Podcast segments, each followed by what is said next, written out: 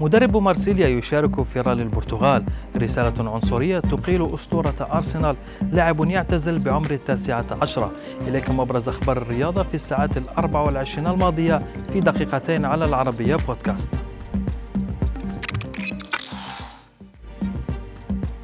بعد شهرين من إقالته من تدريب مارسيليا ظهر البرتغالي أندري فيلاش بواش في بطولة العالم للرالي والتي ستنطلق من بلاده البرتغال. مدرب تشيلسي السابق لا يعد غريبا عن الرياضات الميكانيكية وشارك من قبل في رالي دكار عام 2018 لكن النهاية لم تكن سعيدة وانسحب بعد تعرضه لإصابة في الظهر.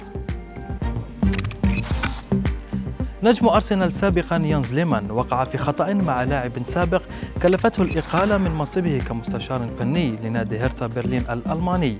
دينيس أوغو لاعب شالكي سابقا نشر story على إنستغرام كشف من خلالها عن محادثته مع ليمان على تطبيق واتساب والتي استخدم فيها هذا الأخير عبارة عنصرية وتساءل أوغو مستغربا إن كانت العبارة موجهة له.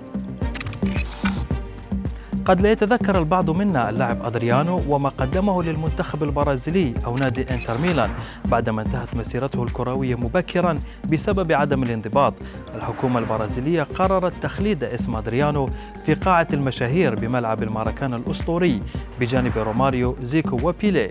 وفي هذه الصور يمكن رؤية مدى تأثر أدريانو ووالدته بعد إعلامهما بالخبر.